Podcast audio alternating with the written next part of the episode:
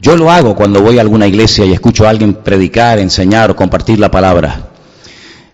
Eso viene bien, no solamente para estar participando directamente del mensaje, de la enseñanza que se está dando, sino que además después, después tú puedes recordar lo que se dijo, después de una semana, unos días, puedes volver a recuperar tus apuntes. Yo voy a dar un montón de citas esta tarde. A mí, yo estaba pensando hoy mientras preparaba este, este estudio, con las horas que yo me pego para preparar esto, yo no creo que ninguno de ustedes, ni uno de ustedes, discúlpeme si estoy equivocado, sea capaz de recordar todas y cada una de las cosas que en un mensaje se dicen. Es imposible. Y además el de hoy y los mensajes que voy a dar a partir de hoy, que son enseñanzas, educación cristiana, están plagados de textos bíblicos. ¿Cómo va a recordar usted todos los versículos que a mí me ha costado horas preparar? Es imposible. Entonces tenemos una ventaja. Ustedes como miembros de esta iglesia tienen una ventaja, y es que todo esto queda grabado en Internet. Pero todos ustedes ven después los cultos y las enseñanzas. ¿Qué porcentaje? Un 10%, un 20%. Algunos de ustedes nunca, nunca han visto eh, un culto o han vuelto otra vez a escuchar una enseñanza. Entonces yo, yo lo digo y ustedes hagan lo que quieran. Si pueden tomar apuntes, háganlo, hermanos. La mente humana está capacitada para retener no todo lo que escucha, no todo lo que entra, Dicen algunos que solamente el 10%, el 10% de lo que escuchamos en un, en un mensaje, en un estudio, se logra recordar con el paso de los días. Claro, el que lo da recuerda mucho más porque él lo dio, ¿verdad? Entonces, hoy es la segunda, la segunda parte de este estudio que lo llamamos educación cristiana, que tenía que estar en la pantalla eso, lo que acaba de salir ahora. Muy bien educación cristiana. La Biblia dice que el niño mimoso, el niño caprichoso, el niño consentido, como literalmente dice Proverbios según la versión Reina Valera, será tarde o temprano un motivo de vergüenza para sus padres. Cuando un niño o una niña no está bien educado, te puede dejar con la cara colorada en cualquier momento por más que le adviertas, por más que le digas, si el niño no está educado, tarde o temprano, un momento en el que no esperabas que el niño reaccionara así, te puede dejar avergonzado. ¿Y cuántas veces vemos imágenes, yo en estos días he visto varias, de niños, ayer concretamente vi una, de un niño que llevaba una pataleta, un griterío, un escándalo en la sillita donde lo llevaba la abuela, porque estaba empeñado en que la abuela lo metiera en una tienda y le comprara no sé qué cosa. Y como la abuela le dijo que no, el niño montó una rabieta y una pataleta impresionante. Y me vino a la cabeza el versículo de Proverbios, el niño consentido avergonzará a su padre y a su madre. Y en el sentido espiritual, no hay nada peor que ser un cristiano mal educado, falto de enseñanza, falto de conocimiento. Los problemas que muchas veces surgen en las congregaciones no son problemas tanto por cuestiones de Biblia, porque más o menos, más o menos, cuando una persona decide congregarse en una iglesia es porque comparte eh, la doctrina o la enseñanza que se transmite en esa iglesia, si no, buscaría otra. Los problemas muchas veces surgen porque uno no reacciona según la enseñanza recibida o no recibida. Yo dije el domingo en la introducción de esta materia que hay creyentes que han sido víctimas de una mala o de una carente enseñanza. Y a veces hay personas que han venido a la iglesia, que ya han estado en otras congregaciones y vienen con sus mañas y vienen con sus carencias y cuando caen en una iglesia como esta, pues ya empiezan, ¿verdad?, las comparaciones. Es que a mí me dijeron que, y ustedes dicen que es que resulta que yo allí hacía esto y ustedes no sé qué. Y yo creo que lo mejor que puede haber en la vida es una enseñanza sana, de tal manera que podamos ser creyentes sanos, Y no personas fluctuantes ni emocionalistas, sino personas bien equilibradas, personas con las cuales el Señor pueda tratar y pueda usar en cualquier momento. Y por eso pienso que es muy importante esta enseñanza de educación cristiana. Los tres principios sobre los que vamos a basar esta enseñanza son los siguientes. Nosotros tenemos que tener claro nuestra relación con Dios. En segundo lugar, nuestra relación con los, semejantes, con el prójimo, con los demás, y nuestra relación con nosotros mismos. Si tienes problema con una de estos puntos, con una de estas áreas, tu vida en cualquier momento puede ser una bomba. Hay personas que dicen que su relación con Dios está bien, pero su relación con los demás es un desastre. Personas que no logran hacer amistades dentro de la iglesia, personas que juegan con sentimientos de personas dentro de la iglesia, personas que no saben lo que quieren, por muy cristianos que se llamen o que sean. Luego hay personas que tienen un desequilibrio interior impresionante, aparentemente se llevan bien con los demás, pero con ellos mismos tienen unas guerras terribles. Y esos son los desequilibrios que muchas veces se producen en las congregaciones y en la vida de muchos creyentes. Porque nuestra vida, para ser una vida bendecida, una vida equilibrada, una vida sana, tenemos que tener claro estos tres principios. Nuestra relación con Dios. ¿En qué está basada? ¿Cuándo empezó esa relación? ¿Cómo puedo mantener fresca y viva esa relación con Él? Mi relación con los demás. Yo les dije el domingo, solamente estoy recordando un poquito, que si usted simplemente lo que quiere es escuchar un buen sermón, no hace falta que venga a la iglesia. No hace falta. Hoy en día, los medios de comunicación, el Internet, por ejemplo, nos permite estar sentado en el sillón de nuestra casa y en, y en directo, en tiempo real, escuchar una enseñanza, un culto, ver a un predicador o lo que sea. Usted ya lo ha escuchado y está. Pero es que el Señor no ha diseñado, no ha diseñado la vida cristiana para que cada uno la viva encerrado en sí mismo. No, yo me quedo en casa, yo leo la Biblia, yo oro al Señor, yo pongo el internet para escuchar a fulano, a mengano, y cuando no me interesa no lo pongo, y así no tengo problemas con nadie. Probablemente no tenga problemas con nadie, el problema lo tiene usted con, con usted mismo. Porque si usted huye de los hermanos, si usted huye de la iglesia, es por algo. El Señor ha diseñado la vida cristiana para que la vivamos juntos, en armonía, dice la Biblia. Y por eso las cartas de Pablo, de Pedro, de Santiago, de Juan, hablan de cómo se tiene que vivir dentro de la comunidad, dentro de la iglesia, nuestra relación con nuestros hermanos, nuestros hermanos mayores, los que empiezan los que tienen a lo mejor un punto de vista diferente al que tú tienes, un estilo diferente al que tú practicas. Y es la iglesia al taller de Dios. Si usted no quiere cambiar, no venga a la iglesia.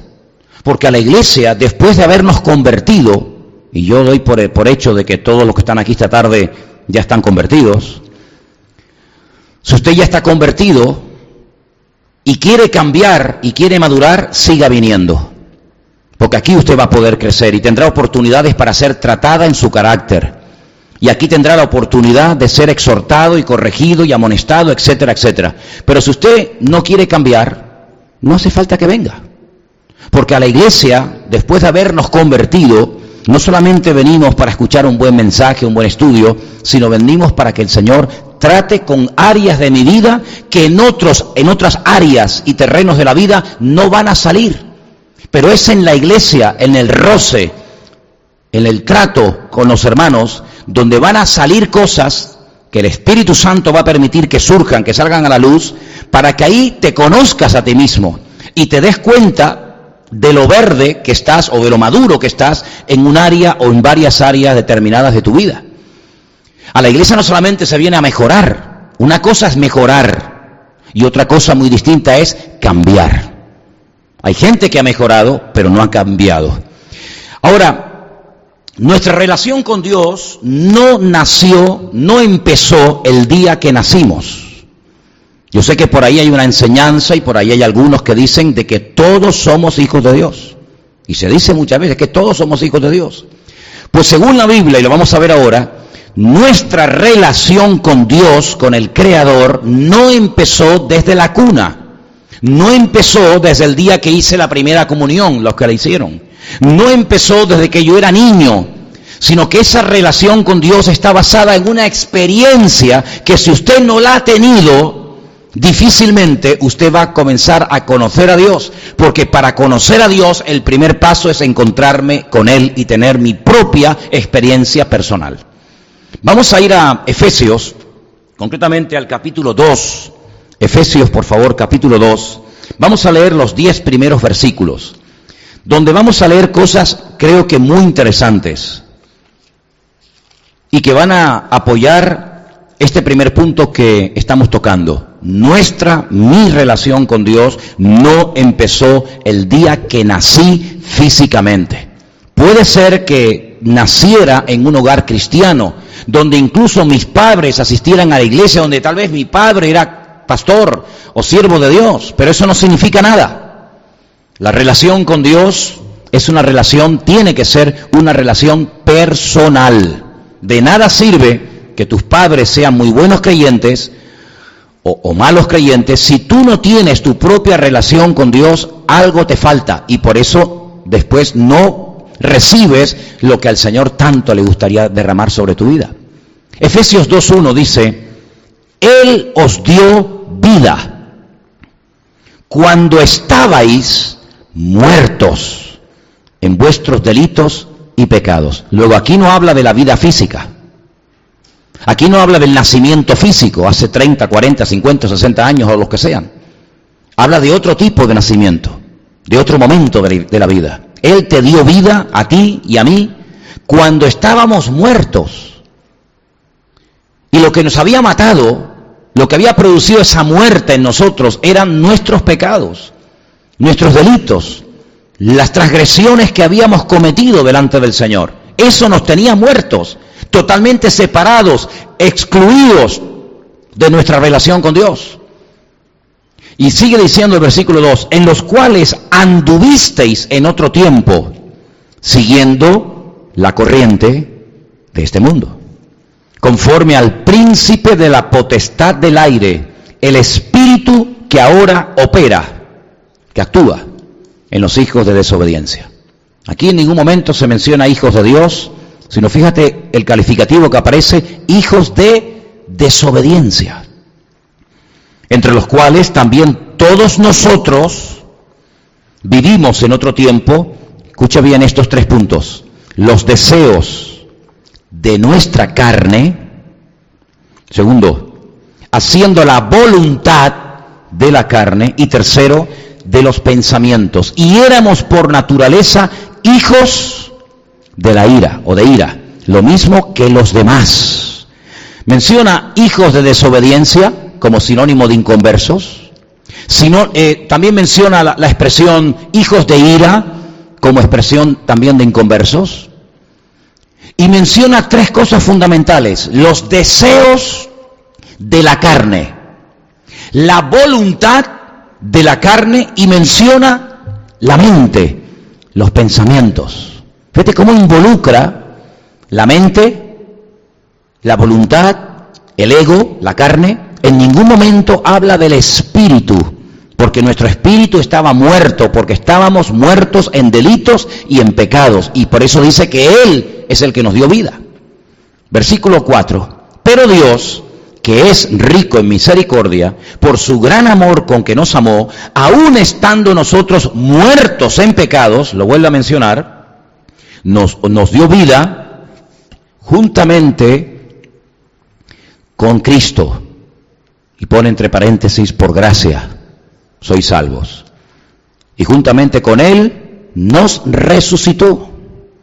Y asimismo nos hizo sentar en los lugares celestiales en Cristo Jesús. Nos dio vida, nos resucitó, nos dio una posición diferente, sentados en los lugares celestiales con Cristo, para mostrar en los siglos venideros las abundantes riquezas de su gracia en su bondad para con nosotros en Cristo Jesús. La expresión más repetida, más usada por el apóstol Pablo en esta carta es en Cristo, en Cristo, en Cristo. De hecho, les animo a que lean tranquilamente la carta de Pablo a los Efesios y vayan subrayando todas las veces que aparece la expresión en Cristo, en Cristo, en Cristo, para mostrar en los siglos venideros las abundantes riquezas de su gracia. Porque por gracia sois salvos por medio de la fe, y esto no es de vosotros, pues es don de Dios, no por obras, para que nadie se gloríe, porque somos hechura, otra versión dice somos poema suyo, creados en Cristo Jesús para buenas obras, las cuales Dios preparó de antemano para que anduviésemos en ellas.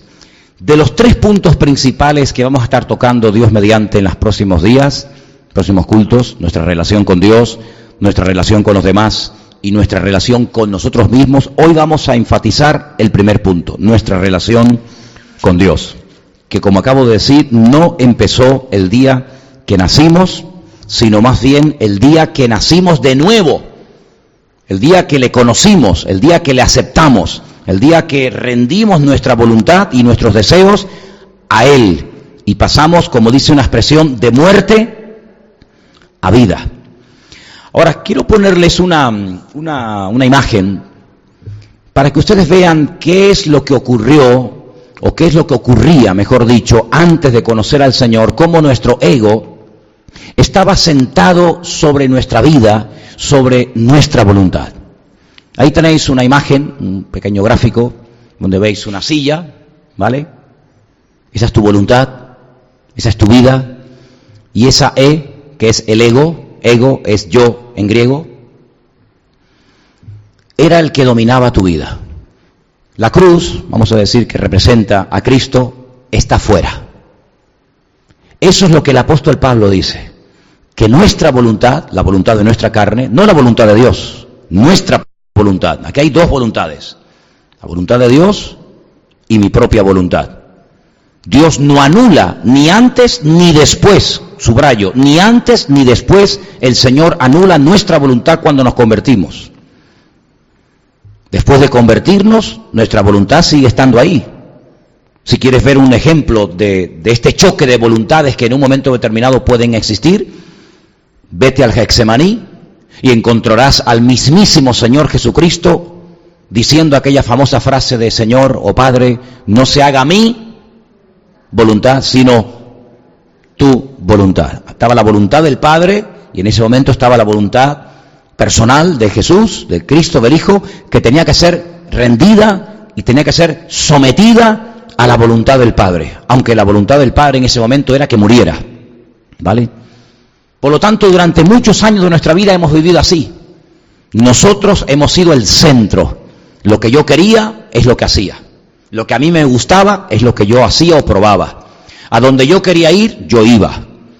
En otras palabras, yo era el dueño de mi vida. Yo era el que decidía a dónde iba, a dónde no iba, qué compraba, qué no compraba, qué hacía con mi vida, qué hacía con el dinero, qué hacía con mis talentos, qué hacía con, con mi familia. Yo era el dueño de mi vida. Yo era un egocéntrico. Cristo no pintaba nada. Cristo no había entrado en mi vida. Cuando Él entra a mi corazón, porque yo le he invitado, yo le he pedido que el Señor entre a morar dentro de mí, mi voluntad no queda anulada. No es que en el momento en el que yo me convierto ya no puedo, bajo ningún concepto, echar mano nuevamente de mi voluntad. Queda totalmente anulada. ¿Quién te dijo eso? En ningún momento. En ningún momento el nuevo nacimiento anula la voluntad humana, la voluntad de la carne. Está ahí. ¿Y ahora cómo trato con eso? Ahora que quiero que no sea yo el que estoy sentado en el trono de mi voluntad, sino que sea el Señor el que sea el, dueño, el amo de mi vida, ¿cómo hago cuando mi voluntad es diferente a la voluntad de Dios? Bueno, aquí estamos, con la palabra de Dios abierta y tratando de buscar luz y salida y pasajes bíblicos que nos muestren cómo puedo lidiar con lo que la Biblia llama la carne. Ahora, antes de definir lo que es la carne, porque quiero que dejemos bien claro de qué estamos hablando. Porque es algo que aparece por todas partes. Aquí hemos visto la voluntad de la carne, los deseos de la carne. Si lees, por ejemplo, otras epístolas, como por ejemplo la carta de Pablo a los romanos, vas a encontrar que el término carne aparece por todas partes.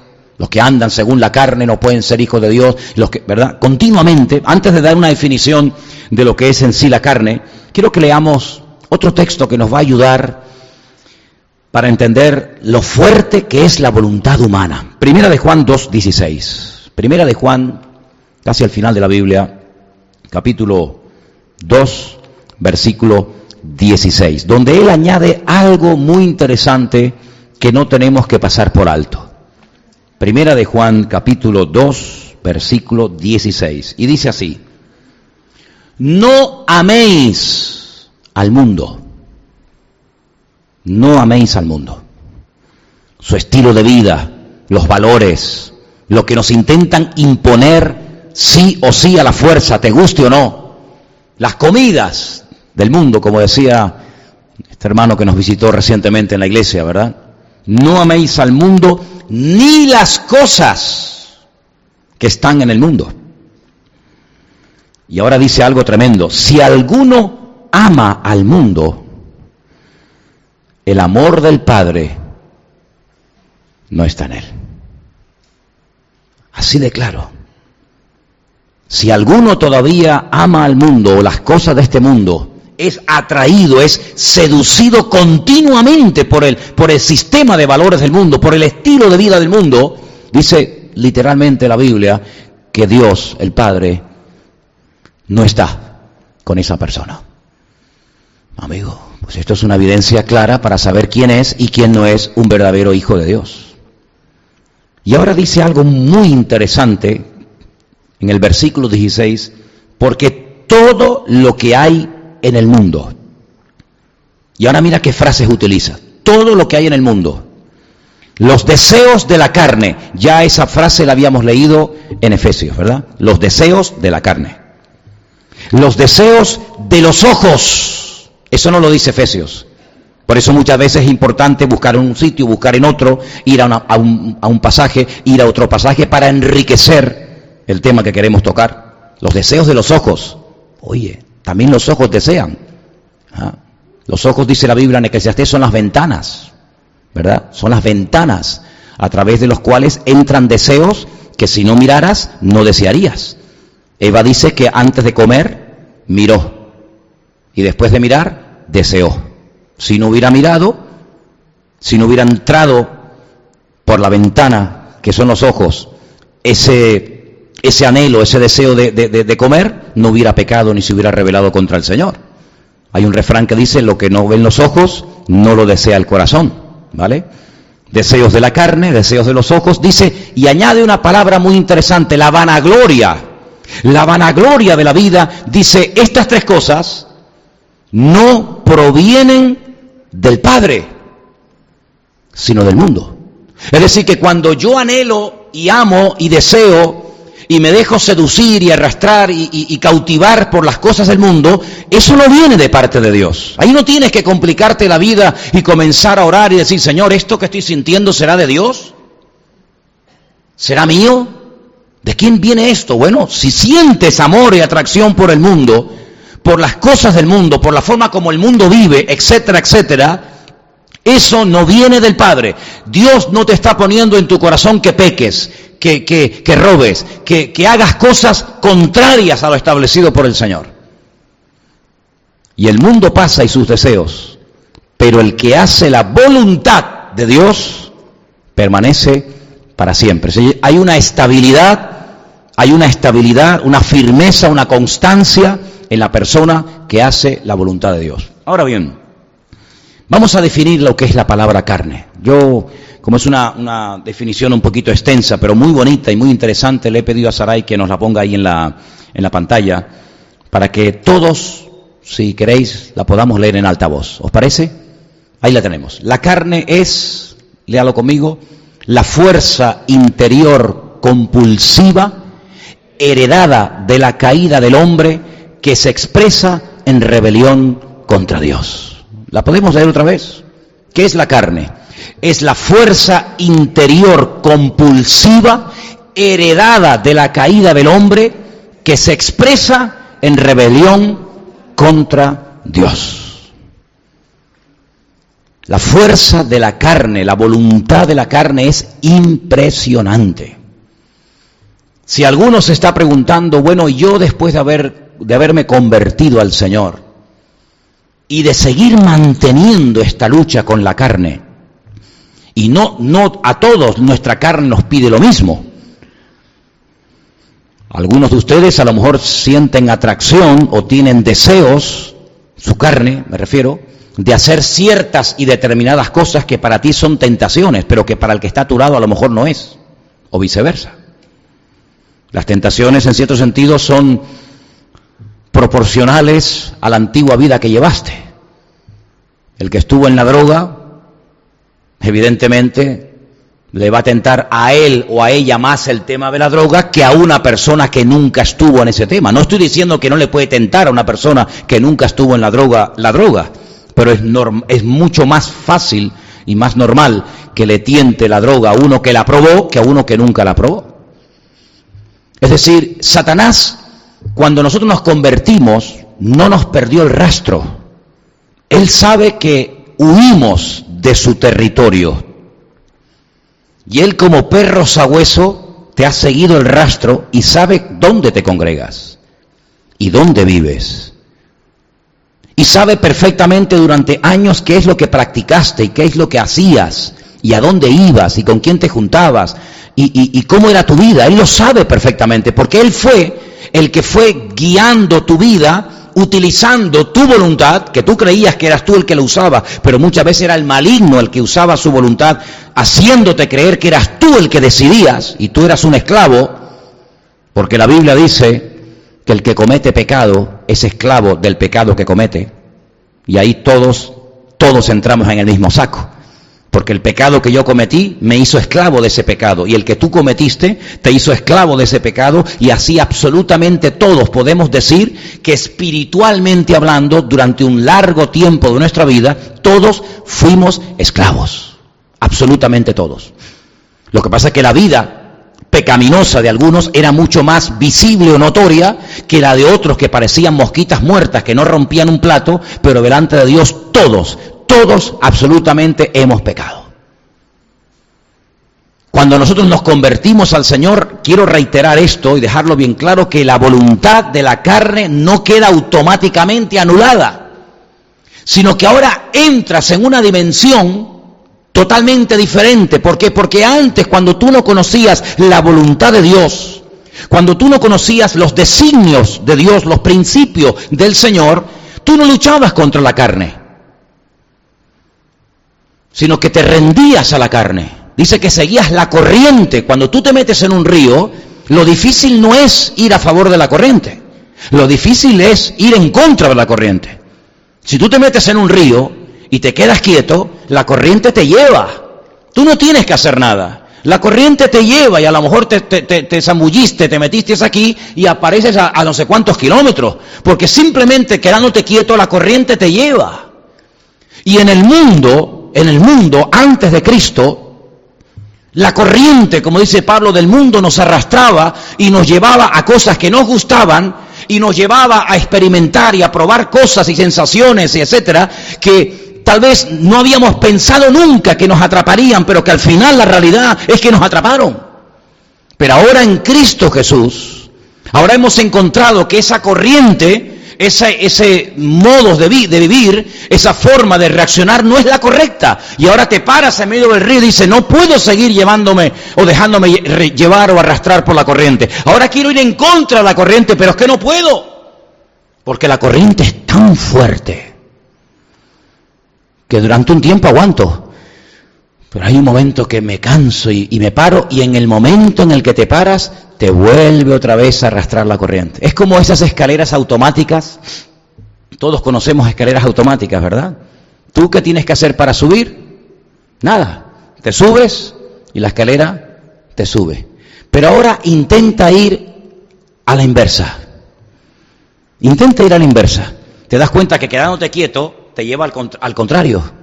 Tienes que luchar en contra de esa corriente, en contra de ese movimiento que es adverso al que tú quieres llevar. Esa batalla y esa lucha te va a durar, nos va a durar toda la vida. ¿Cuántos dicen amén? Toda la vida. Y por eso es muy importante que tú reconozcas los diferentes enemigos con los cuales tú a partir de tu conversión te vas a enfrentar, que son tres esos enemigos. Y esos tres enemigos son los siguientes, ahí los tenemos. Por una parte tenemos a Satanás, al diablo, el príncipe de la potestad del aire, el que no quiere soltar prenda fácilmente, el que te conoce perfectamente, a veces mejor que tú mismo, el que quiere llevarse el mayor número posible de almas al infierno juntamente con él, el que nunca va a reconocer que ha pecado, que se ha rebelado contra Dios, el que no soporta verte bien y bendecido, el que no quiere bajo ningún concepto de que tú vivas en victoria, porque él un tiempo de su vida vivió muy bien y perdió todo por su soberbia, por su pecado y por su orgullo, y él va a hacer todo lo posible, todo lo posible, utilizando el elemento del mundo y de la carne, y ahí están aglutinados los tres enemigos que tenemos, Satanás, el mundo y la carne, para volver otra vez a llevarte a su terreno. Pero como sabe, como sabe perfectamente que de la noche a la mañana uno no está arriba y mañana está abajo, él es como una especie de león, dice la Biblia, como león rugiente, que está siempre dando vueltas y dando vueltas, tratando de encontrar la debilidad del momento. Por eso hay que ponerle las cosas difíciles al enemigo. Porque el enemigo siempre está al acecho. Hay que ponerle las cosas lo más difíciles posibles para que él no lo tenga fácil, para que en un momento determinado me ataque.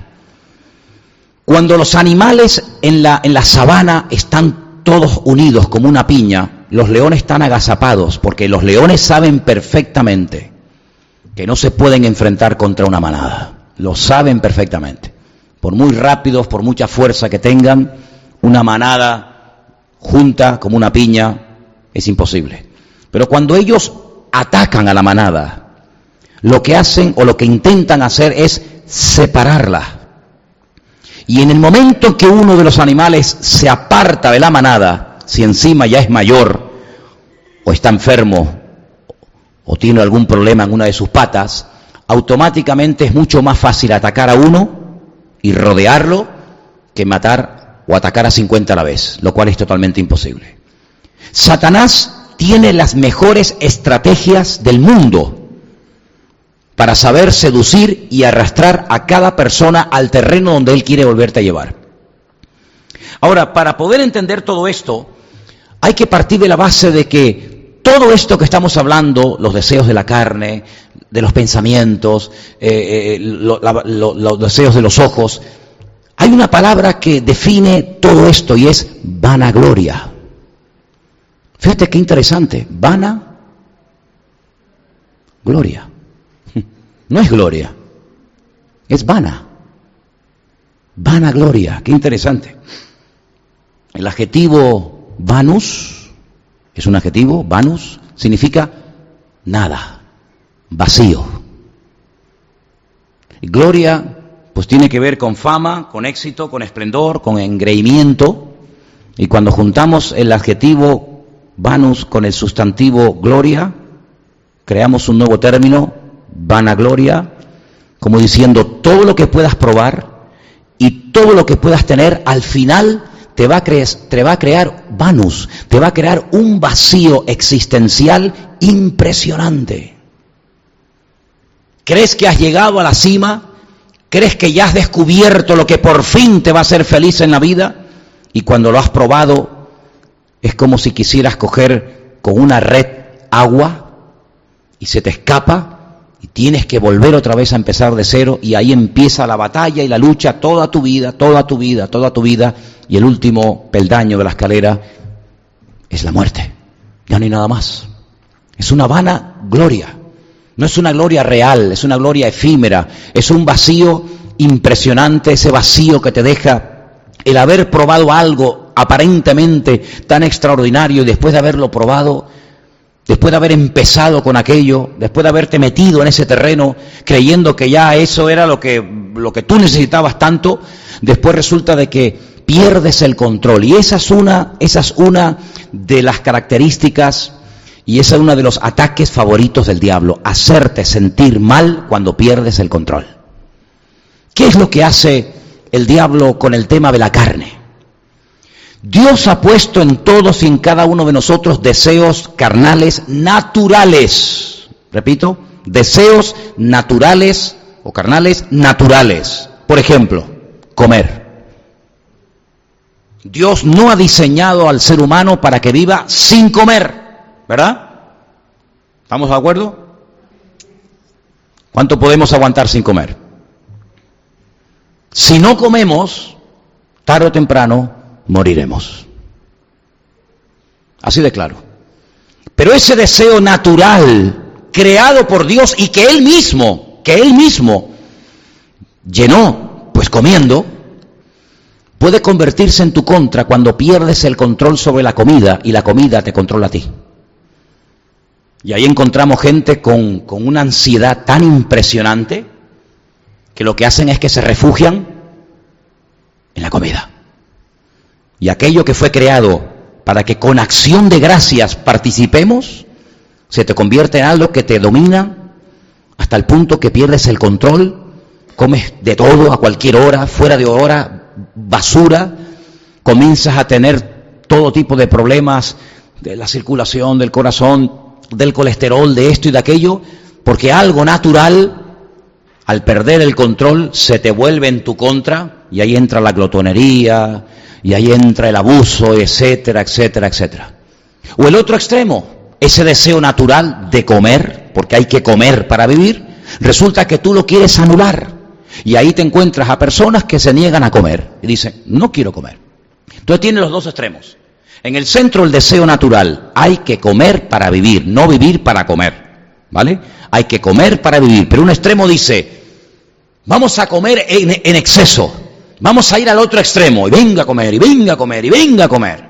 Y el otro extremo, ¿cuál es? No quiero comer. Y el diablo riéndose a carcajadas de este y de este. Porque ha logrado un desequilibrio uno se muere de hambre y el otro se está matando lentamente, comiendo, pero se está matando lentamente.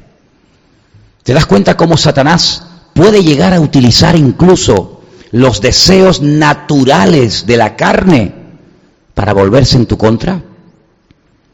Cada vez que nosotros violamos una ley establecida por Dios, corremos riesgo de perder nuestra vida. Te voy a poner un ejemplo bíblico para que veas cómo Satanás, utilizando una ley natural, quiso que Cristo la quebrantara, haciéndole creer que si la quebrantaba no le iba a pasar nada. Una de las tentaciones del diablo al Señor Jesucristo, ¿cuál fue? Súbete al pináculo del templo, lánzate al vacío, más de 70, 80, 100 metros de altura, que no te va a pasar absolutamente nada, sino que los ángeles van a venir y te van a sostener para que tu pie no tropiece en piedra.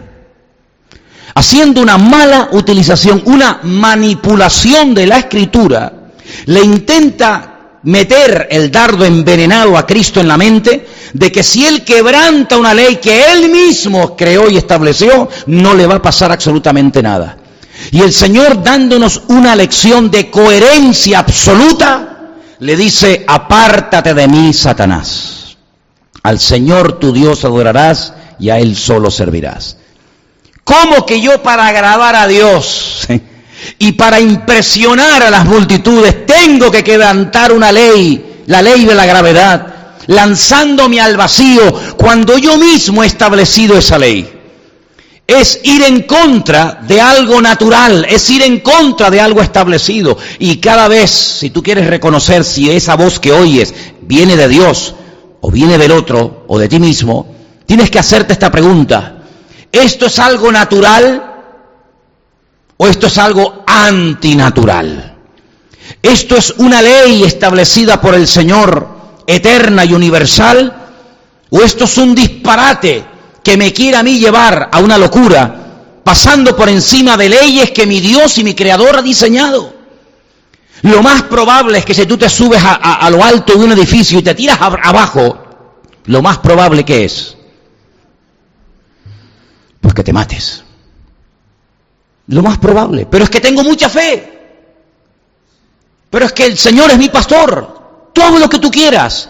Pero cada vez que tú quebrantas una ley natural, física, espiritual o de la índole que sea, te la estás jugando, querido amigo. Porque las leyes que Dios estableció son para el orden. Y Satanás es un experto en el, en el, hecho de que quebrantemos las leyes. Quebrantar la ley trae consecuencias negativas, efectivamente. Cada vez que quebrantamos una ley moral, espiritual o de la índole o circunstancia que sea, te estás jugando tu integridad física y espiritual. Estás corriendo serio peligro. Como aquel ejemplo que les conté de aquellos jóvenes que querían ir ir a un culto hace muchos años y no, podían ir a la iglesia porque la corriente del río era tan tremenda que rompió el puente. Pues ellos oraron y dijeron, bueno Señor, nuestro deseo es ir a la iglesia al culto, pero no podemos ir porque el puente se lo llevó la corriente. Pero tu siervo Pedro un día caminó por encima de las aguas y oramos para que tú, Señor, vuelvas a producir ese milagro en nosotros. Y ellos se metieron en el río. Y esto fue verdad. En Indonesia los chicos terminaron pues perdiendo la vida.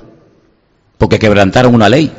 Y cuando quebrantamos una ley, las consecuencias a corto y a largo plazo pueden ser terribles. La diferencia muchas veces entre las leyes naturales y las leyes espirituales es la siguiente. La ley natural es inmediata, la ley espiritual a veces es a largo plazo. Me explico. Si usted se sube a lo alto de un edificio y se lanza, la ley de la gravedad inmediatamente te va a demostrar que el hombre no ha sido diseñado para flotar, sino que todo cuerpo es atraído hacia la tierra y te vas a matar. Pero las leyes espirituales, como por ejemplo esa que dice el alma que pecare, esa morirá, no son de cumplimiento inmediato. Y esa es la falsa seguridad que le produce a nuestra carne el hecho de decir, he pecado y no me ha pasado nada. No es como cuando me subo a lo alto de un edificio y me lanzo y me mato y me aplasto contra el suelo. Es una ley inmediata. Yo doy gloria a Dios y creo que todos nosotros si somos conscientes, deberíamos esa tarde decir, Señor, gracias, porque tus leyes espirituales, en la mayoría de los casos, no son de cumplimiento inmediato. Porque si nosotros hubiéramos muerto o hubiéramos muerto el día que, que pecamos, pues ninguno de nosotros hubiéramos podido llegar hasta el día de hoy y hubiéramos podido conocer al Señor. Esa fue la falsa seguridad, la falsa confianza que tal vez Eva sintió cuando pecó contra Dios y vio que lo que Dios le había dicho, que el día que pecares morirás, cuando ella vio que no murió, es como que se viró al diablo y le dijo, oye, tú tenías razón, es verdad, tú me has dicho que no voy a morir y he comido y no, me he muerto. Entonces, ¿qué pasa? Tú me has mentido y ahí entra la lucha entre la carne y el espíritu pero eso es por la misericordia de Dios, es decir, la rebelión y el pecado no anula la ley divina, sino que Dios es misericordioso para que desde que peco, el Señor me da un margen de tiempo para que reconozca, pida perdón y vuelva a ser restaurado en mi relación. Por lo tanto, no quebrantes las leyes establecidas por el Señor, porque tarde o temprano las consecuencias van a ser terribles. Satanás es el rey del desorden. Satanás es el rey del el desorden. Él ha roto todos los límites habidos y por haber. Él ha sido capaz. La desfachatez del diablo es tan inmensa que ha sido capaz de decirle a Adán y a Eva, Dios os ha mentido. De llamar al mismo Dios mentiroso. No moriréis de llevarle la contraria al Señor y de decirle a Adán y a Eva, o mejor dicho a Eva y después ella a su marido, lo que pasa es que Dios sabe que el día que comáis de este árbol seréis como Él. Y Él no quiere competidores, Él no quiere vuestra prosperidad, Él no quiere vuestra bendición. Y por eso os pone límites, porque no quiere que nadie sea como Él y le haga sombra. Trata a Dios de mentiroso, trata a Dios de injusto y trata a Dios de abusador. ¿Por qué no quieres que sea como tú? ¿Por qué no quieres que crezca y me eleve como tú? Y Eva y también Adán le creyeron a Satanás y comienza una era de desorden y de anarquía total y absoluta. Lo que en el capítulo 1 se había ordenado, en el capítulo 3 se vuelve a desordenar. Lo que en el capítulo 1 se había separado, en el capítulo 3 se vuelve a juntar. Lo que en el capítulo 1 se estableció como parámetros y como, y como marco donde Dios actúa, en el capítulo 3 se rompen todas las normas y entonces el hombre, en vez de estar bajo la cobertura de su creador, haciendo la voluntad de su creador, le da rienda suelta a su propia voluntad y a menos que nosotros nos convirtamos a Cristo, nuestra voluntad es mucho más poderosa porque tu voluntad se ha rendido a un ser tremendamente poderoso como ha sido Satanás durante generaciones hasta que Cristo, gloria a Dios, lo venció en la cruz del Calvario. Cuando tú te conviertes, la, carne no se va a someter a tu conversión tus deseos carnales, tus malos pensamientos, tus hábitos, tus las cosas malas que hiciste, como tú te has convertido, automáticamente la carne se postra y te rinde pleitesía y te dice, "Ay, perdóname, a partir de ahora no te voy a complicar la vida. A partir de ahora, mm, perdóname, ahora veo que eres cristiano, mm, me voy a estar quietecita." La carne, tengo por aquí una frase que vamos a poner en la pantalla porque me gustó mucho, la carne no puede ser reformada ni mejorada. ¿Lo podemos leer juntos? Nuestra carne no puede ser qué? Ni reformada ni mejorada. Dígaselo a que está a su lado por si no se ha enterado. ni reformada ni mejorada, al contrario. Vayamos a Gálatas capítulo 5, por favor. Gálatas capítulo 5, para que ustedes vean lo que la Biblia llama las obras de la carne. Hombre, difícilmente creo que te vas a sentir identificado con todas las que voy a mencionar, pero seguro que mientras yo las leo, alguno dirá, con esta sí, con esta no, con esta un poquito, con esta un muchito. ¿Eh? Gálatas 5, versículos del 19 en adelante. Ese ruido de páginas de la Biblia es muy bonito, ¿eh? Ese ruido de páginas de la Biblia está muy chulo. Manifiestas son las obras de la carne.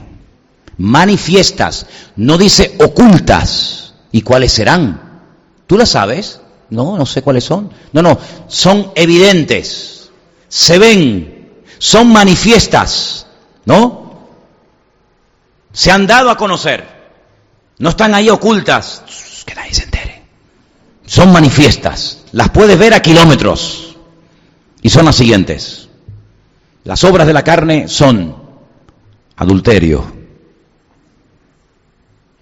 fornicación, inmundicia lascivia, idolatría, hechicerías, enemistades, pleitos, celos, iras, contiendas, disensiones, herejías, envidias, homicidios, borracheras, orgías y cosas y cosas semejantes a estas, acerca de las cuales os amonesto, como ya os lo he dicho antes, que los que practican, esa es la palabra clave, los que practican asiduamente, frecuentemente, los que practican tales cosas, no van a heredar el reino de Dios. Vamos a, leerlas otra vez, pero voy a pedirles que me hagáis el favor de ir contándolas. A ver cuántas menciona. Voy a leerlas otra vez. Manifiestas son las obras de la carne, que son adulterio, fornicación, inmundicia, lascivia, idolatría, hechicerías, enemistades, pleitos, celos, iras, contiendas, disensiones, herejías, envidias, homicidios, borracheras, orgías. ¿Cuántas van? 16, 17. ¿Alguno cuenta alguna más? ¿Alguno menos? Más de una docena, ¿sí o no? Hay otra, hay otra lista en Romanos. No la vamos a leer ahora, tal vez en las próximas clases. Hay otra lista. ¿Cómo es posible que Pablo le escriba a una iglesia, porque la carta de Pablo la escribió a los hermanos de Galacia, ¿cómo es posible que a hermanos a los cuales se les pretende ayudar en su crecimiento y en su desarrollo espiritual, en su educación cristiana, ¿cómo es posible que se le hable a creyentes de adulterios, de orgías, de lascivias, de fornicación, de borracheras? ¿A cristianos se le puede hablar en estos términos? ¿Hay cristianos que tienen tentaciones o tendencias o atracciones por estas 16 o 17 o 18 o 19, según a quien le pregunte, obras de la carne? ¿Creen ustedes que todavía existen en el siglo XXI cristianos que sean atraídos o seducidos por estas, por estas o algunas de estas manifestaciones de la carne? ¿Hay alguien aquí? ¿Hay alguien aquí entre nosotros que con toda esta enorme lista de obras manifiestas de la carne, tú digas, pues yo con esta todavía estoy luchando, o, con esta, o con aquella. ¿Hay alguien así aquí? Por supuesto que sí, por supuesto que sí. El mismo, el mismo apóstol Pablo, lean tranquilamente durante toda la semana. Yo les voy a dar recetas. Saben que cuando se va al médico, los médicos dan recetas. Yo le dije, tiene poca fuerza, se encuentra cansado, quiere tener vitalidad física, Salmo 92, por la mañana, por la tarde y por la noche, tres veces al día, como los médicos, por la mañana, por la tarde, por la noche, Salmo 92, va a tener la fuerza del búfalo, dice la Biblia. Eso dice la Biblia, la fuerza del búfalo. Bien, yo le voy a pedir ahora que durante toda esta semana, hasta la semana que viene jueves, usted lea cada día Romanos capítulo 7. Romanos capítulo 7. Y usted va a encontrar ahí Usted va a encontrar ahí cómo el mismísimo apóstol Pablo pone su corazón encima de la mesa y dice, hermanos, a mí me está pasando esto. Yo tengo una lucha conmigo mismo impresionante. Yo tengo una lucha que consiste en que lo que quiero hacer me cuesta una barbaridad hacerlo. Y lo que no quiero hacer, lo estoy haciendo. Y claro, nosotros no conocimos al apóstol Pablo en persona, pero ustedes imagínense escuchar a este pedazo de hombre de Dios decir en público semejante cosa como la que les acabo de mencionar. Pero es que resulta, es que tú y tú y todos y cada uno de nosotros, en mayor o en menor medida, nos sentimos identificados con este hombre, ¿sí o no? Oiga, no, es que Pablo, no, pues vamos a ver, espérate un momento. ¿Es que tú todo lo que quieres hacer lo haces? Es que tú no hay un momento en el día o en la semana o en el mes que has hecho cosas que en el fondo sabes que no se deben de hacer, pero las haces. Pues entonces, entonces nos viene de maravilla saber que hasta el mismísimo apóstol Pablo tenía estas luchas y estas batallas consigo mismo. Pero claro, también hay un capítulo 8, gloria a Dios, donde vemos cómo hay una salida y cómo hay una esperanza, porque si no hubiera una esperanza, una salida y un remedio al tema de la carne, apaga la luz y vámonos. Seríamos los más desgraciados de la vida, porque estamos luchando contra un enemigo que por mucho que luches y por mucho que pelees, nunca vas a poder superar ni someter. Por lo tanto, ¿para qué oramos? ¿Y para qué leemos la Biblia? ¿Y, para qué venimos aquí si al fin y al cabo la batalla está perdida? No, no, no, espérate, estamos hablando de la realidad de la carne, de sus deseos, de sus pasiones, de, la vanagloria, de, esa fuerza compulsiva interior que te lleva a, cosas tremendas. Pero cuidado, hay victoria, hay salida, hay esperanza, hay solución en Cristo Jesús, Señor nuestro. ¿Cuántos dicen amén? ¿Eh? Ya llegaremos ahí. Ahora, una de las cosas que son importantes en, todo esto es algo muy sencillito, pero yo creo que puede ayudar mucho. Yo creo que a veces en lo sencillo está lo profundo. Saber diferenciar entre lo necesario y lo innecesario. Saber diferenciar entre lo natural y lo antinatural. Eso es algo muy importante. Saber diferenciar, llegar a un punto de decir, bueno, esto que yo siento es natural. Si yo tengo hambre, yo tengo hambre. Bueno, pues come, hijo, come, ¿no? Si tu hijo te pide pan, pues dale pan. Si tu hijo te pide un pescado, dale pescado. Es natural. Claro. Si tengo frío, pues el cuerpo te está diciendo, oye, tápame, abrígame. Si el cuerpo empieza a sudar y te está mostrando que tiene calor, pues, pues hombre, ya sabes lo que tienes que hacer. Si en el matrimonio tu marido tiene ganas de tener relaciones contigo, mujer, pues es que es normal. Es que es normal. Y si tu esposa quiere tener relaciones contigo, es que es normal. Es el deseo natural, dice la Biblia. Y el marido, dice la escritura, tiene que cumplir el deber, el deber conyugal con su esposa. No, es que estoy ahora en el espíritu. Yo desde que me convertí estoy solamente en el espíritu. Ya, yo es que no he llegado todavía a ese nivel, ¿sabes? Yo aún estoy aquí.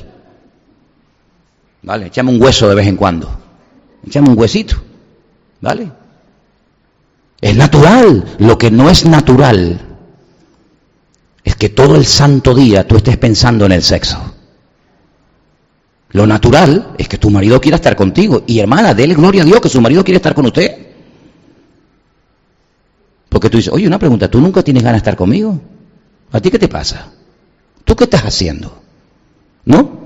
Eso es lo natural, es lo que Dios ha establecido. Dice, y no os neguéis. Es que dice más de la Biblia. Es que la Biblia es muy interesante. Dice, y no os neguéis el uno al otro. No castigues nunca a tu marido, ni castigues nunca a tu mujer absteniéndote de, atenderla sexualmente. Porque es que es bíblico. Dice, a, no ser, cuidado, a no ser de mutuo, mutuo consentimiento porque hoy estás en un tiempo de oración, de ayuno, de búsqueda sincera del Señor y, quieres estar ahí, de acuerdo, pero cuidado. Después, después os volvéis a juntar en uno para que Satanás no os tiente debido a vuestra incontinencia. Ay, amigo. ¿Vale? Porque lo natural es que el hombre quiera estar con su mujer y la mujer quiera estar con su marido. Pero lo que no es normal, como acabo de decir, es estar todo el santo día, todo el santo día, todo el santo día con el tema del sexo.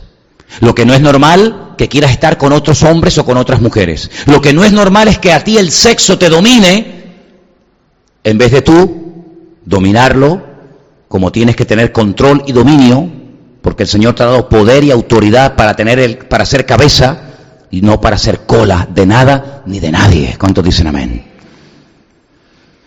Entonces, el saber diferenciar, ¿esto es algo natural? Oye, pues sí. No, no, esto, es, esto, ya, esto ya se pasa, como dicen, como decían las señoras mayores, de castaño oscuro. no decían así la señora. Esto se pasa de castaño oscuro. Esto no es normal, tú. Eh, una pregunta, ¿esto es necesario? ¿El comer ahora al mediodía juntos en casa? Pues sí, hijo, es necesario, ¿sabes? Y es bonito, estar juntos comiendo. Pero esto de que te levantes por la noche 30 veces a comer y venga a comer y venga a comer y venga a comer y ahora un pastel y mañana otro y ahora esto no es normal tú. Esto esto no es normal. Esto no es natural. Que tú tengas hambre y que un día te quieras comer un pastel y que un día quieras comerte una buena comida, sí, no hay problema. Pero cuidado porque en el momento en el que de lo natural se pasa a, lo, a lo no natural, a lo antinatural, y en el momento en que, se pasa de lo necesario a lo innecesario, cuidado porque estás abriendo una brecha al enemigo donde por lo natural aparentemente se te mete y se te vuelve en tu contra y pierdes el control. Ahora, una de las mejores maneras, aparte de estos principios elementales para diferenciar una cosa de otra, una de las mejores maneras de matar a la carne, ¿sabes cuál es? Lo natural es un reflejo de lo espiritual, ¿sí o no? Si tú a una persona no le das de comer, ¿qué le pasa? ¿Se muere? ¿Sí o no? ¿Habrá alguna posibilidad de que una persona sin comer pueda vivir toda la vida? Ninguna. Ninguna. Luego, si el Señor nos muestra que no comiendo podemos morir, ¿por qué no trasladamos lo natural al terreno de, lo espiritual? Y decimos, si el Señor me enseña a mí que no comiendo me muero, yo lo que voy a hacer a la carne, a ese ego, a ese deseo descontrolado por lo sexual, por la bebida, por la comida, por la lujuria, por, lo que sea, lo que voy a hacer es exactamente lo mismo. Le voy a matar de hambre. Entonces, si yo tengo un problema con el sexo y me meto en internet y estoy todo el santo día buscando y viendo y por aquí y por allá, lo que tengo que hacer es cortarlo para no darle más comida y para no darle más leña al fuego y de esa manera voy matando y matando y matando. Claro, vamos a ver, llegará, habrá una lucha increíble, pero tarde o temprano la carne se debilita, la carne se debilita cuando no muere. Y comienzas a, perder equilibrio, y comienzas a perder fuerza, y, comienzas a ser otra persona, porque tu cuerpo no le estás dando lo que te necesita, y lo matas. Pues espiritualmente hablando exactamente igual. Si yo me reúno en un lugar a una hora con una serie de personas a hablar o hacer una serie de cosas y eso me lleva a perder el control sobre mi debilidad humana carnal, pues lo que tengo que hacer es hacer absolutamente todo lo contrario para ir poco a poco sustituyendo mis deseos carnales por deseos espirituales y deseos que tienen base bíblica. ¿Cuántos dicen amén? ¿Cuánto tiempo lleva esto? Cada persona es un mundo. Cada persona es un mundo. Pero lo que está bien claro es que si tú quieres dejar un pecado, cuanto más lejos del pecado, mejor. ¿Significa eso que porque yo estoy lejos de ese pecado, automáticamente ya ese pecado no me tienta? No, no nos engañemos. Seamos realistas. No estemos aquí hablando de fábulas. Pero hay muchas más posibilidades de que si yo tengo un problema con el sexo y, me alimento a través del Internet, si yo no tengo el Internet, le será mucho más difícil a mi carne alimentarse de ese medio que si lo tengo delante las 24 horas del día. Hasta que se equilibre la balanza, hasta que tú llegues a tener el control en el nombre de Cristo, lo mejor es tomar medidas preventivas hasta que tú después puedas volver otra vez, como dijo el Señor, vete y no peques más. El pecado está allá afuera, pero yo no voy a pecar más. ¿Por qué? Porque ahora el Señor conmigo, ahora todo lo puedo en Cristo que me fortalece. Matar, matar a la carne de hambre, no suministrándole, no dándole lo que te pide, haciendo la ley de lo opuesto, de lo contrario. ¿Quieres ver esto? Pues no lo vas a ver. ¿Quieres tomar esto? Pues no lo voy a tomar. ¿Quieres ir a tal sitio? Pues no voy a ir. ¿Quieres que tal? No lo voy a hacer. Y es una lucha tremenda, pero cada vez la carne se va a ir debilitando hasta que llegue un momento en que haga así y diga, soy libre en el nombre de Jesús. Gloria a Dios. Qué lástima que no esté toda la iglesia escuchando esto, de verdad. Qué pena, ¿eh? Por favor, hacerle llegar esta enseñanza a todos los que no están aquí esta noche.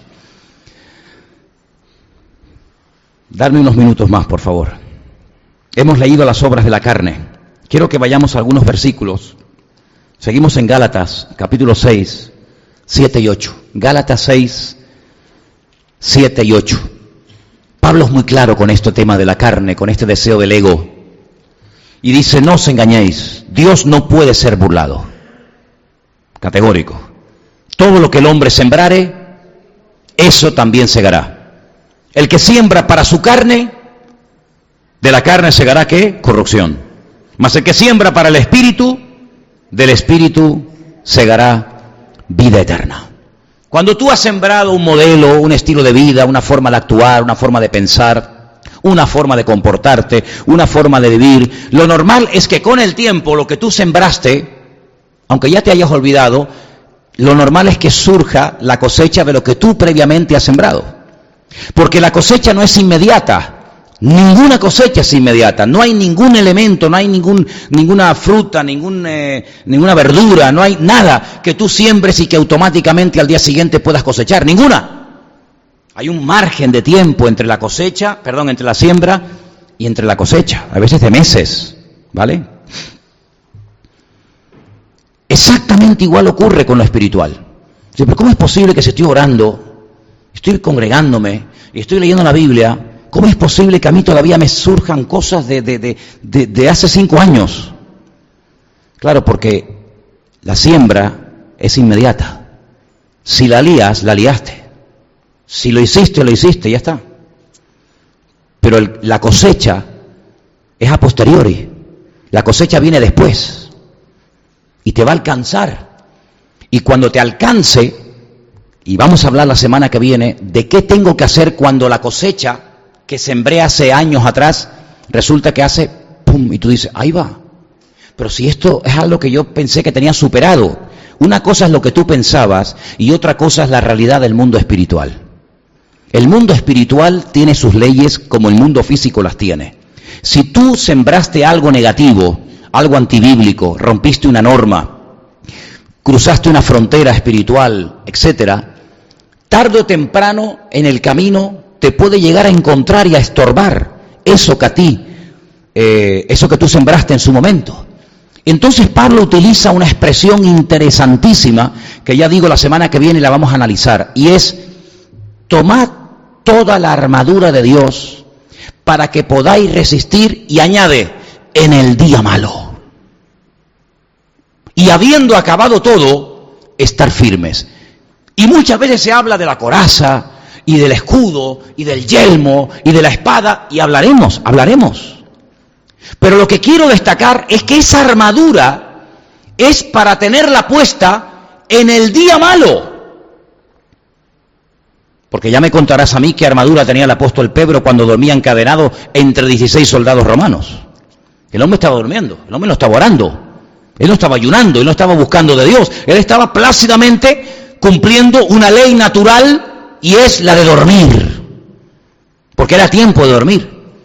Pero el apóstol Pablo dice, poneos la armadura para el día malo.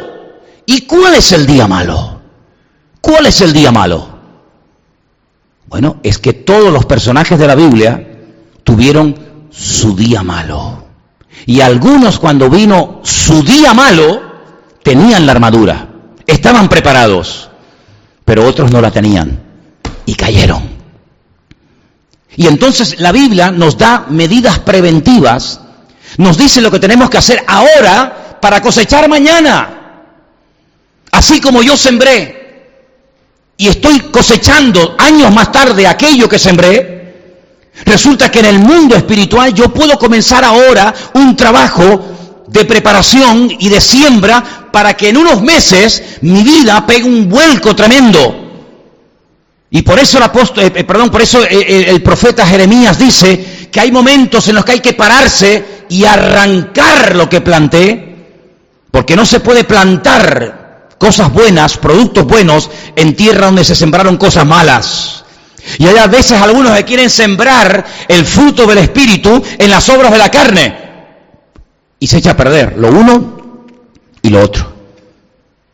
Por eso es muy importante que de vez en cuando, y uno de los momentos que el Señor proporciona a la iglesia es el momento de la Santa Cena, donde dice, probaos, examinaos a vosotros mismos que ese sería el, punto para estudiar las próximas semanas. Estamos ahora nuestra relación con Dios, luego vendrá nuestra relación con los demás y luego nuestra relación con nosotros mismos. Pero quiero leer para terminar dos versículos más en Romanos 6:21, Romanos 6:21, donde dice, pero qué fruto tenéis de aquellas cosas de las cuales ahora os avergonzáis. Qué interesante pregunta, ¿verdad?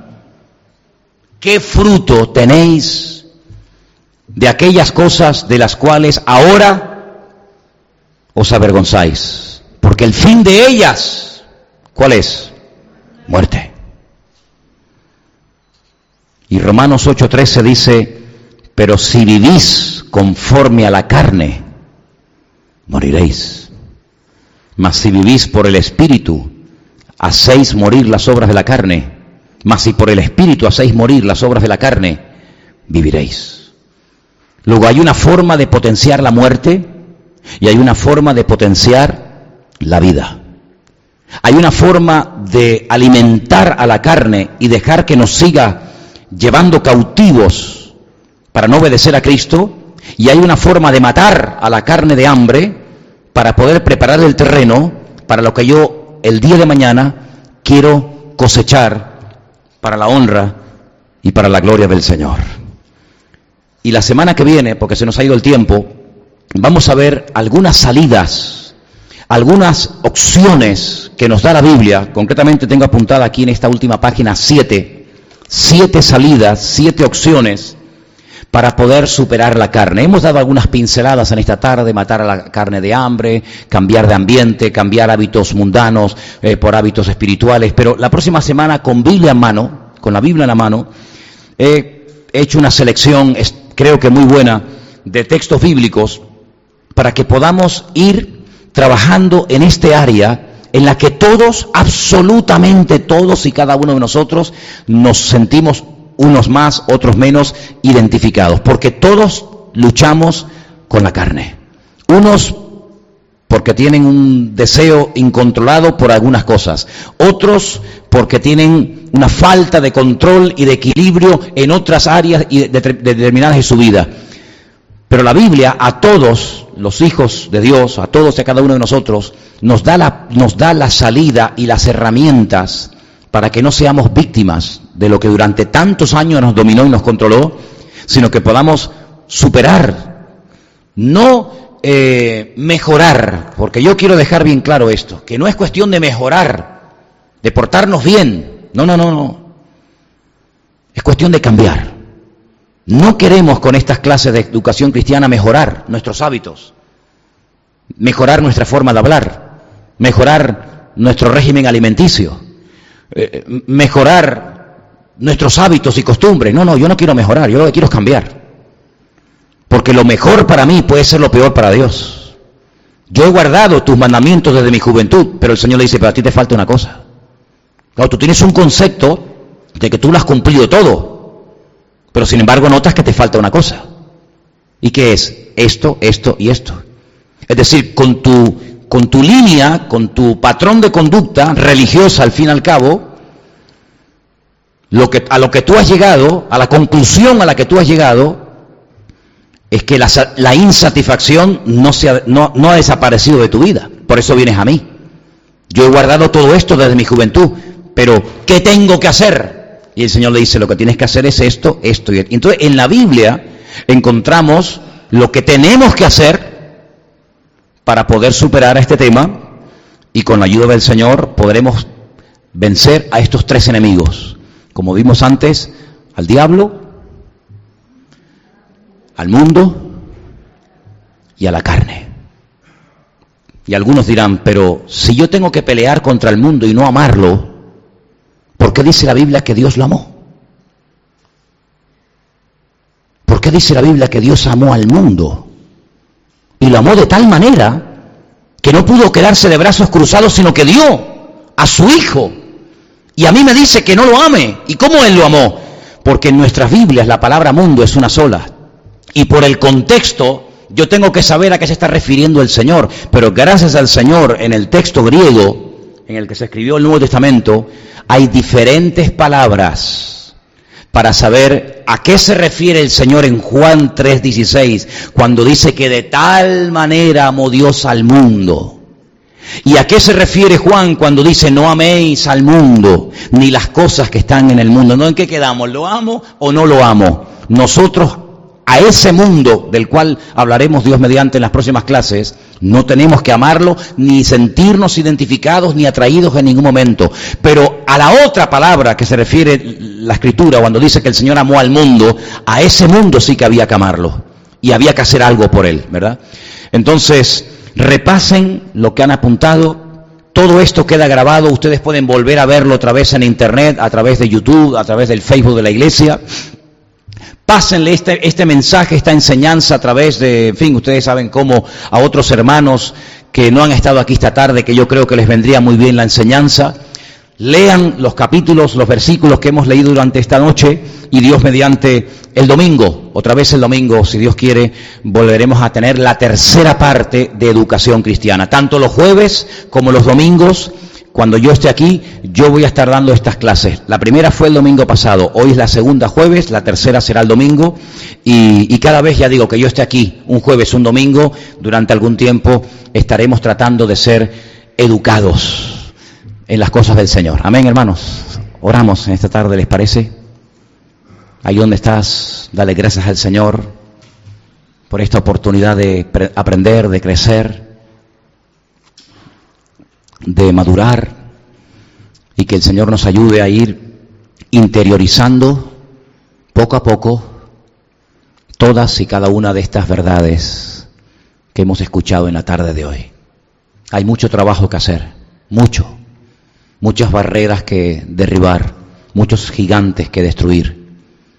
Es un camino largo, arduo, pero gracias al Señor la victoria está garantizada, porque la Biblia dice, tengo por cierto que las aflicciones del tiempo presente no son comparables con la gloria venidera que en nosotros ha de manifestarse. Y Pablo decía, estoy persuadido de esto, que el que comenzó en vosotros la buena obra, la perfeccionará hasta el día de Jesucristo. ¿eh? Así que tenemos promesas tremendas. Hay una realidad, la lucha de la carne y el espíritu. Pero también hay otra realidad, y es que el Señor, la obra que comenzó en ti, no la va a dejar a medias. Él termina lo que empieza. Señor, te damos gracias por tu bendita palabra en esta noche. Queremos que nos eduques, queremos que nos enseñes y nos instruyas el camino correcto para que podamos crecer y madurar en tus caminos, sirviéndote cada día mejor, con más efectividad, Señor, impactando el mundo espiritual con nuestra vida. Y te doy gracias porque a través de tu bendita palabra recibimos la instrucción necesaria, justa y precisa para poder superar todos y cada uno de los obstáculos que se nos vayan presentando en el camino. Señor, queremos que nos des memoria y poder retener e interiorizar estos principios y estas verdades en nuestra vida para que la carne esté totalmente crucificada juntamente con Cristo. Y podamos decir, como tu siervo decía, ya no vivo yo, mas vive Cristo en mí. Señor, danos de tu fuerza, de tu gracia, de tu poder, para poder vivir en victoria todos y cada uno de los días de nuestra vida. Gracias por esta, esta clase, este estudio que hemos tenido, que lo atesoremos en nuestros corazones y que guardemos en nuestro corazón tus dichos para no pecar contra ti. En el nombre bendito de Jesús. Amén. Y amén. Nos ponemos de pie, queridos hermanos, en esta noche. Gloria al Señor. Vamos a prepararnos como siempre hacemos.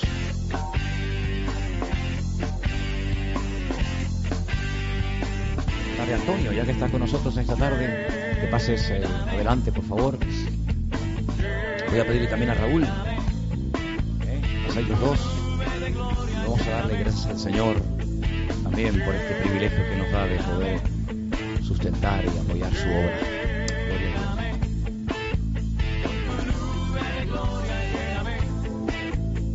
Poder, vida